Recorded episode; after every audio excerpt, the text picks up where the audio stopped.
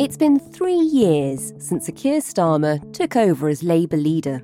And last week, to prove how much he'd changed the party, he very publicly turned his back on his predecessor, pulling up the drawbridge to prevent his return. In the last few minutes, we've learned that uh, Jeremy Corbyn is going to be blocked from standing as a Labour M P at the next general election. The Labour leader, Sir Keir Starmer, is apparently going to be confirming that later on today. Labour's governing body has banned Jeremy Corbyn from standing as a candidate for the party at the next election. It is now official. Labour has decided uh, to prevent Jeremy Corbyn from running as an M P or standing as an M P at the next uh, election, that vote being taken by Labour's National Executive uh, Committee.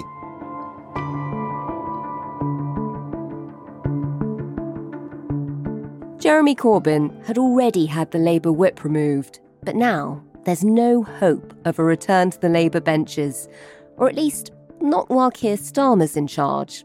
But just how long will that last? And will Starmer be able to bring the left of the party with him? Jeremy Corbyn was the reaction to Blairism. Keir Starmer is now proving to be the reaction to Corbynism. And you wonder whether, if the hard left do not misjudge this, there will be an equal and opposite reaction to Starmerism, come what may.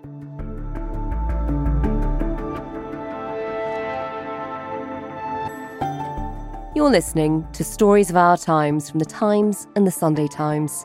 I'm Manveen Rana. Today, is Starmer vulnerable to a Corbynite comeback?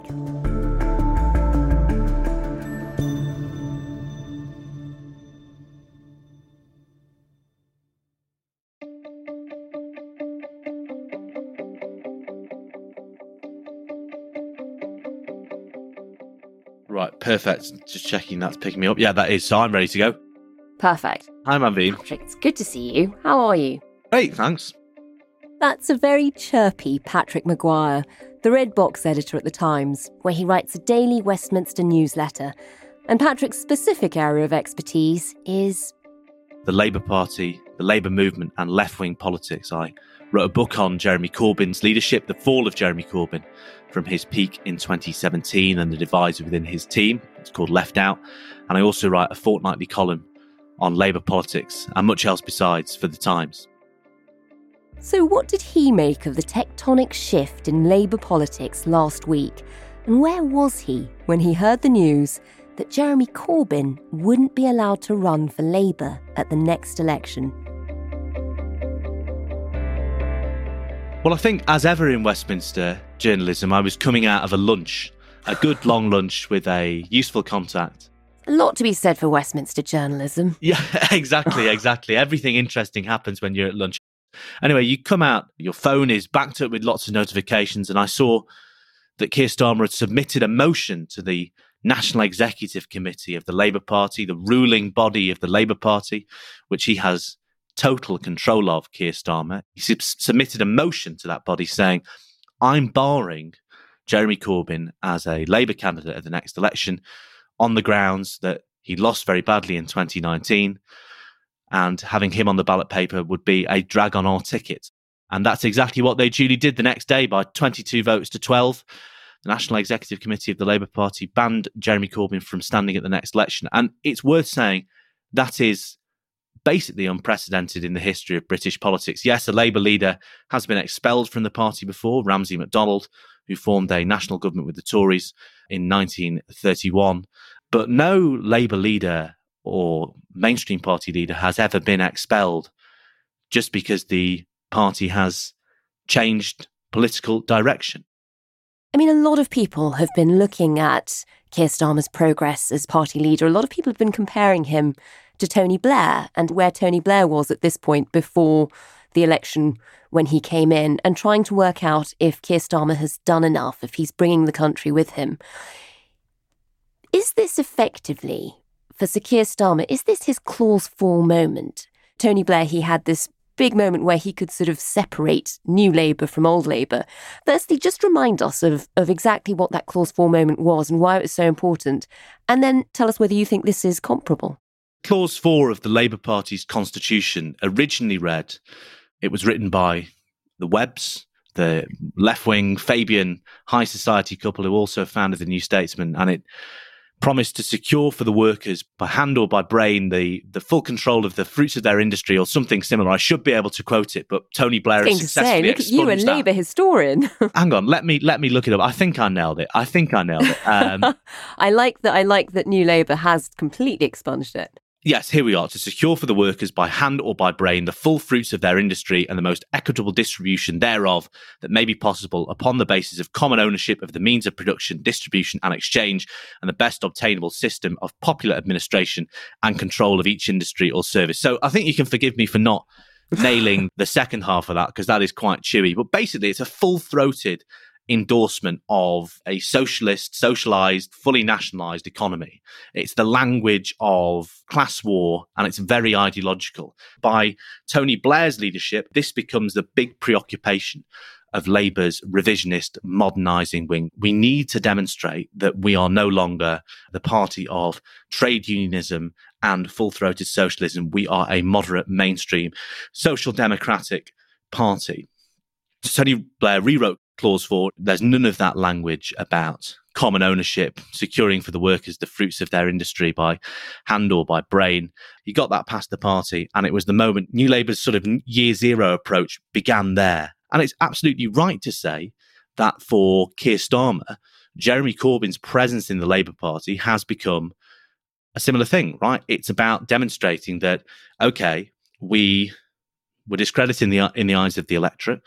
How do we earn back their trust? Well, we have to draw a, a line under twenty fifteen to twenty twenty, Jeremy Corbyn's leadership.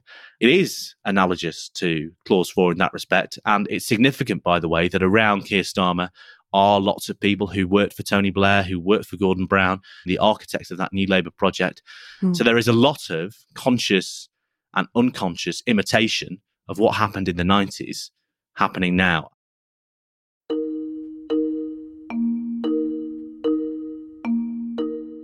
Tell us a bit about the two central characters in this struggle, because you've met them both.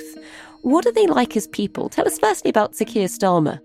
A lot of people who know Keir Starmer sort of are slightly baffled and frustrated that his public persona is so stiff and undemonstrative and unprepossessing. They're like, this isn't the Keir we know and love. Keir loves talking about football. He likes a beer. He cracks a joke. He's got a great sense of fun. When you meet him in private, you know, you get flashes of the the warm and witty and friendly bloke. But I think what he has is a slight stiffness around journalists. And I think that's because some people say the intensity of media scrutiny that comes with being leader of the Labour Party has sort of taken him by surprise. That's another thing he sort of has in common with Jeremy Corbyn, mm. who... When he was elected as Labour leader, it was partly because his colleagues were happy to nominate him, because Jeremy was Jeremy. He's a perfectly amiable, affable bloke, totally normal guy, wouldn't hurt a fly. That was very much his reputation in the parliamentary party, as opposed to, say, other people on the left like John McDonnell, who are always very strident and confrontational. Jeremy Corbyn, you know, the perception was he wouldn't say boo to a goose, but the experience of his leadership of the Labour Party has left him, even his friends say this, very crotchety, very contemptuous of the media. You saw this when he was outside Parliament the other day, asked about his intentions for the future, and he was literally barking, thank you very much, repeatedly at a, at a Sky News journalist. Can we just very quickly ask you if you're thinking of standing as an independent, Mr Corbyn? Thank you very much. I'm going to the demonstration against the immigration bill, and I suggest you report that too. We are reporting it. Well, good. It will take ten seconds. Come and listen to what I have to say. Can I just ask I you for... I look forward to seeing you over there. Thank you very much. I just want to talk to you for ten seconds about your Thank... future as a Labour Thank M P. You very much. They are sort of both slightly unknowable mm. figures in public and private. Keir Starmer definitely more open and warmer and blokey, whereas Jeremy Corbyn, always slightly idiosyncratic, now a much more difficult figure. Even his friends would say that. That's so interesting. He has transformed. And take us back to why Sir Keir Starmer has said that he's he's doing this. Optics aside, apart from sort of modernising the party and being seen very visibly to sort of shed the old version of Labour by dumping Jeremy Corbyn as a candidate at the next election. What are his official reasons? I'll rattle through this very quickly because it's quite a long story. October mm. twenty twenty, the Labour Party receives a report by the Equality and Human Rights Commission. They're only the second British political party to be investigated by Britain's equalities watchdog after the British National Party. And the E H R C had a brief to investigate whether Labour had breached equalities law over its handling of anti-Semitism cases in the Labour Party. They concluded, yes, Labour has a case to answer. It has breached equalities law. Now, Jeremy Corbyn, obviously, as the leader for, during that period, as the leader under whom that investigation was launched, as the leader who faced lots of criticism for his handling of anti-Semitism, and indeed was blamed by many people for Labour's anti-Semitism crisis, released a statement in which he says, yes, this is terrible, but, and these were the crucial words, he said, one anti-Semite is too many, but the scale of anti-Semitism in the Labour Party was dramatically overstated by our political opponents to undermine me. One anti-Semite in the party is one anti-Semite too many. And uh, when I became leader of the party, some complaints were received. I asked Shami Chakrabarti to undertake a review of all this, which she did. She made a number of recommendations on processes which were not implemented quickly enough. Uh, under Jenny Formby's period as General Secretary in two thousand eighteen, much more progress was made very quickly. But the numbers have been uh, exaggerated, in my view. Keir Starmer reads that line on that day in late October twenty twenty and does what lots of people, including me, I never thought he would do this. He suspends Jeremy Corbyn from the Labour Party and the Labour whip. So, at a stroke, Jeremy Corbyn is no longer a member of the Labour Party or a Labour M P. And he says, look, Jeremy Corbyn has got to apologise at a bare minimum, withdraw that statement that anti-Semitism in the Labour Party was exa- exaggerated for political purposes. And then we can talk about letting him back in. Now, he's suspended for three months. During that period, allies of Jeremy Corbyn meet allies of Keir Starmer. They sort of They think agree on a form of words where Jeremy Corbyn can clarify it. Jeremy Corbyn duly does that. Jeremy Corbyn is readmitted to Labour Party membership. But then Keir Starmer reneges on that agreement, suspends him from the whip again. And since then, there's been a long standoff between both Jeremy Corbyn and Keir Starmer. And over the course of the next two years, so we're two years on from Keir Starmer resuspending Jeremy Corbyn from the Labour whip. What else happens? You have Ukraine. We know Jeremy Corbyn is a outspoken critic of Western foreign policy.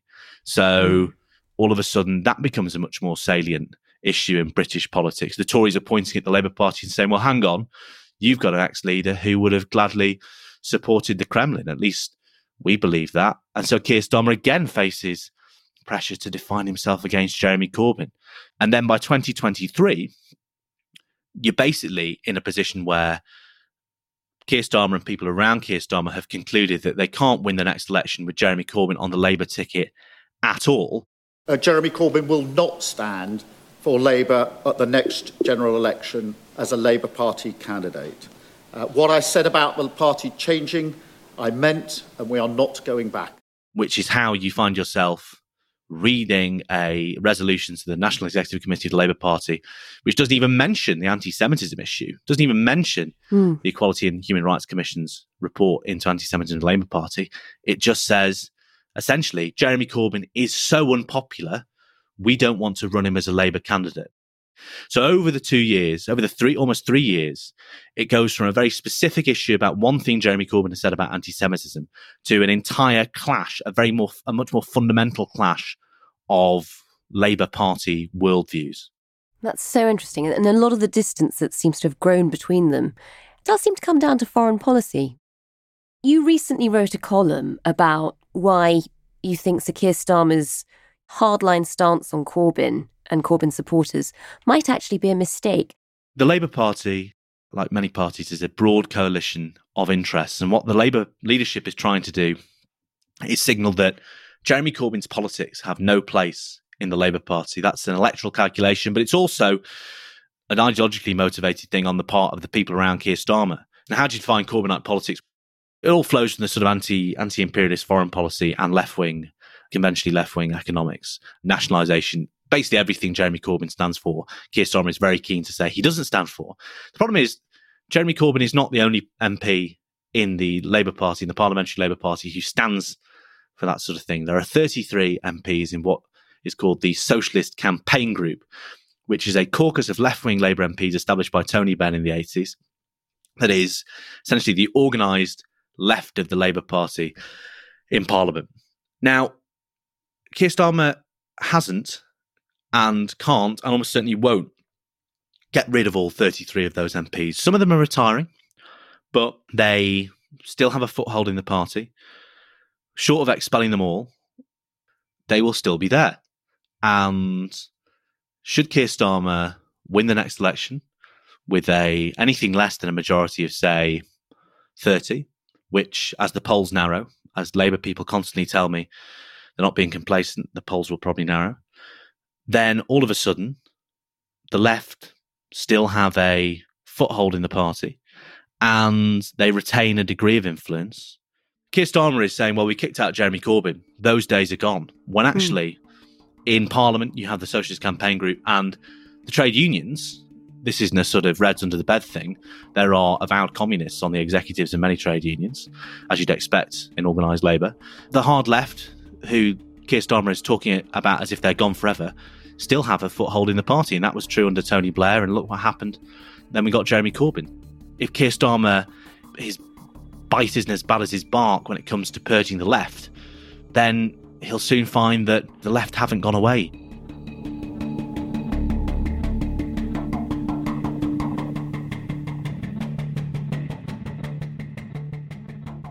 Coming up, has the hard left of the party gone away? How are Jeremy Corbyn's supporters reacting to the move? That's in just a moment.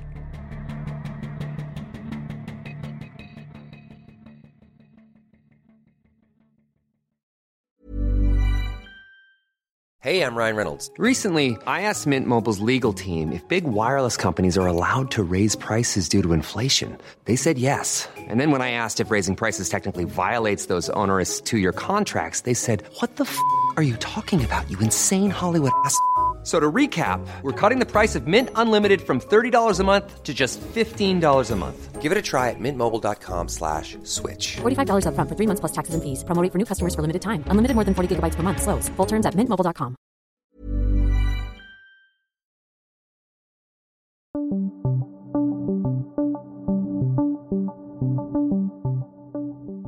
Just three years ago, Sir Keir Starmer became the fourth Labour leader since Tony Blair.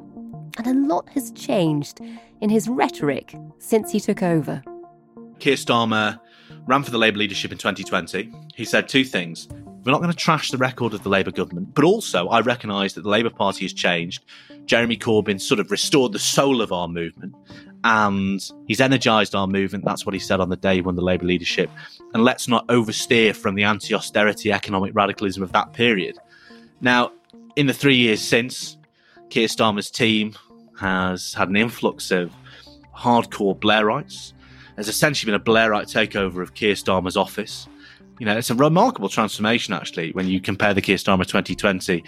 He's talking about unifying the party and saying Jeremy Corbyn is a friend and that he's really done good things for the Labour parties. It is the honour and the privilege of my life to be elected as leader of the Labour Party. It comes at a moment like none other in our lifetime. I want to pay tribute to Jeremy Corbyn, who led our party through some really difficult times, who energised our movement, and who's a friend as well as a colleague. The Keir Starmer who now kicks him out without ceremony and essentially says he's the worst thing to have ever happened to the party. Well, why has that happened? It's effectively because the Blairites have taken over the asylum, as it were, and Keir Starmer really wants to win. He's a very competitive person and he's made a strategic judgment that he can, if he listens to these people, he can be Prime Minister. And he now emphasises, I'm a great believer in, in Blairism and winning elections basically at any cost. And also, you know, when I was a lawyer, I was in the business of banging up terrorists and violent criminals as director of public prosecutions. He's rewritten his own history, as so often happens in the, the Labour Party.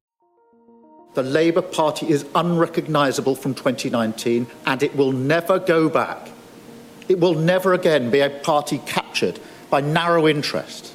It will never again lose sight of its purpose or its morals. and it will never again be brought to its knees by racism or bigotry. If you don't like that, if you don't like the changes that we've made, I say the door is open and you can leave.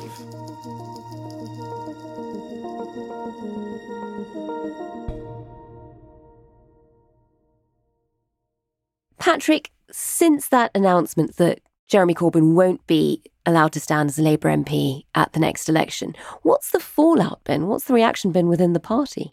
Well, on one side of the argument, basically unbridled glee among Keir Starmer and his supporters. They say, well, look, this proves that this debate is over within the Labour Party now. Jeremy Corbyn is not coming back. And that poses a question for the campaign group of Labour M Ps who I was talking about earlier. The Labour Party rulebook has a rule. If you are a Labour Party member or M P and you support a candidate who runs against the Labour Party, you're automatically kicked out of the Labour Party. There is no right of appeal. You are auto-excluded. This was last used, this rule, when people like Alastair Campbell and others said they voted for the Lib Dems in the twenty nineteen European elections. They're all kicked out automatically. Mm. I revealed that Jeremy Corbyn will run as an independent candidate now in Islington North, the seat he's represented for forty years, since nineteen eighty-three. That's his intention now. If you are from the Corbynite wing of the Labour Party and you're not entirely comfortable with what Keir Starmer is doing, you think Keir Starmer has declared war on the left, what better confirmation of that, what more conclusive confirmation of that than Keir Starmer kicking Jeremy Corbyn out of the Labour Party without even mentioning the pretext on which he suspended him three years earlier? You basically think to yourself, well, hang on, the leader of our movement has been kicked out of the party. But I would like to stay in the Labour Party, ideally, because I think under a Labour government, if Keir has a narrow majority, we can wield influence over the direction of the government. I think that Keir Starmer will disappoint the members and we could win back control of the party.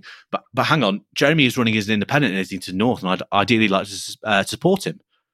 W- what do I do? So that's why you have people like John McDonnell and Diane Abbott, Jeremy's oldest friends in politics.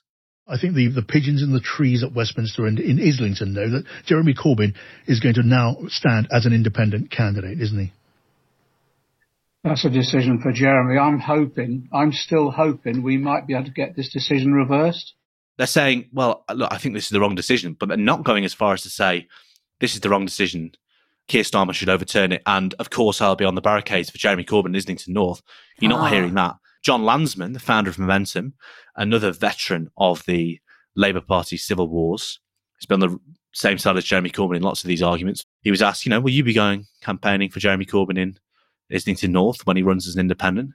And he said, and I was in the studio, I was, I was both unsurprised and shocked by how starkly he put it.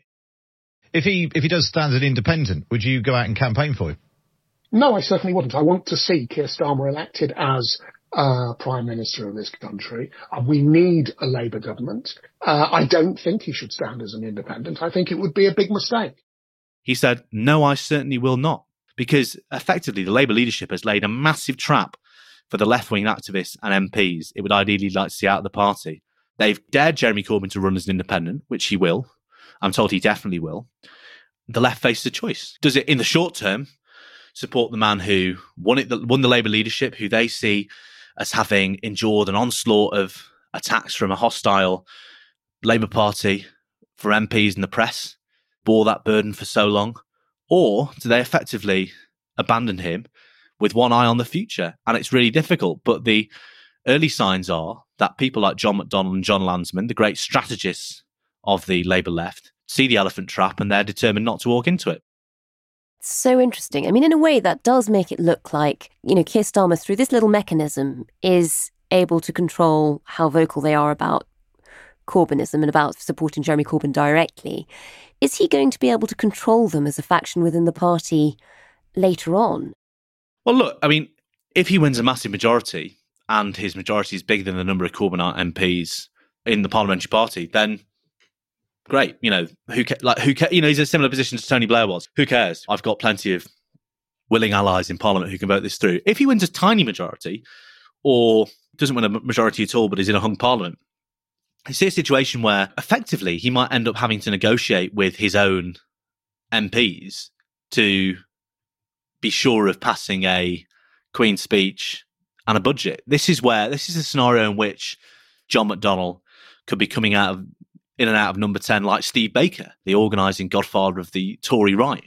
All of a sudden, these M Ps, their votes are worth as much as everybody else's. Indeed, they're worth more because they're the difference between the parliamentary majority and, you know, Labour not being able to get anything through at all. So that's the most dangerous scenario. And that's something, when I wrote this column in The Times saying Starmer is still vulnerable if you squint to a Corbynite comeback, I got messages from people saying, you're absolutely right. We should have kicked these people out when we had the chance. Wow. And now we've probably left it too late.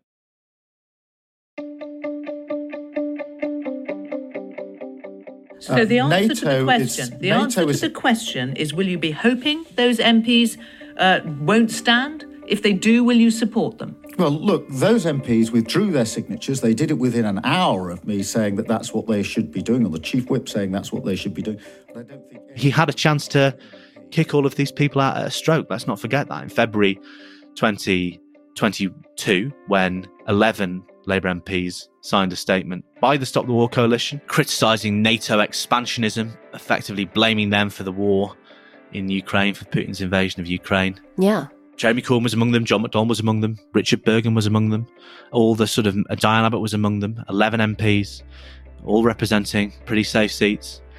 And Labour's chief whip, Alan Campbell, said, you're all going to withdraw your signatures or I'm going to I'm going to kick you out of the party. You're going to lose the Labour whip and you won't be able to stand as candidates in the next election.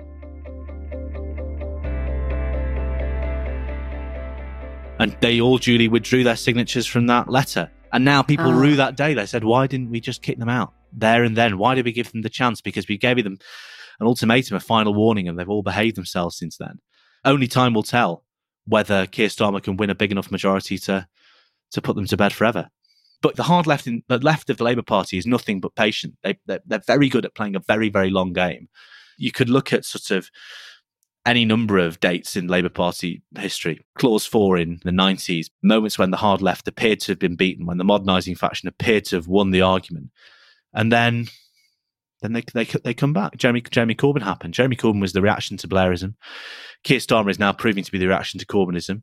And you wonder whether, if the hard left do not misjudge this, there will be an equal and opposite reaction to Starmerism, come what may. It's going to be a very, very interesting, long game. And Patrick, as a, a close Labour watcher, how much of this do you think for Keir Starmer is personal? It's a really good question. Another aspect of Keir Starmer's personality that often goes overlooked, but those who know him do point this out, is that he bears grudges. Like, a bit like Jeremy Corbyn, he he has a sort of elephantine memory and capacity for for grudges. If he feels slighted, decent is a word you hear used to describe Keir Starmer a lot. And so Keir Starmer doesn't suffer people he sees as fools or disloyal. Jeremy Corbyn's supporters do think this has become personal. They think this is Keir Starmer attacking Jeremy Corbyn to make a, to win a political argument. This is now a personal argument as much as anything else. It's about which of the two men is going to be vindicated, which is the custodian of true Labour values. And the Labour Party is, of course, split on that question, as it always has been.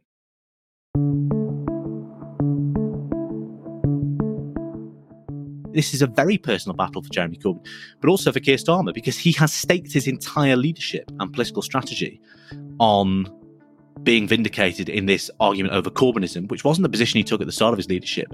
He has staked everything. His entire career in public life is now staked on this very high-stakes debate within the Labour Party about throwing his lot in with the Blairites. And if he, if it doesn't pay off, then he will go down in history as the Labour leader who sacrificed his values and everything else and let the Tories win an unprecedented fifth term.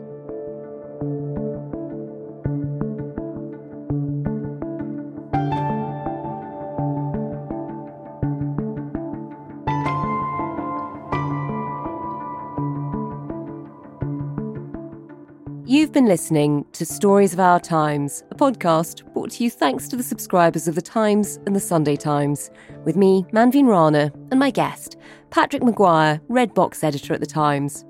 If you're already a subscriber, you can read Patrick's latest article on whether Jeremy Corbyn will start a new party. Also, The Sunday Times political editor Caroline Wheeler has done a sit-down interview with Sir Keir Starmer, and as a subscriber, you can read that online now at the times dot co dot u k. We've put links to both articles in the description notes of this podcast. The producer today was Will Rowe, the executive producer is Kate Ford, and sound design was by David Crackles. Thanks for listening. See you tomorrow.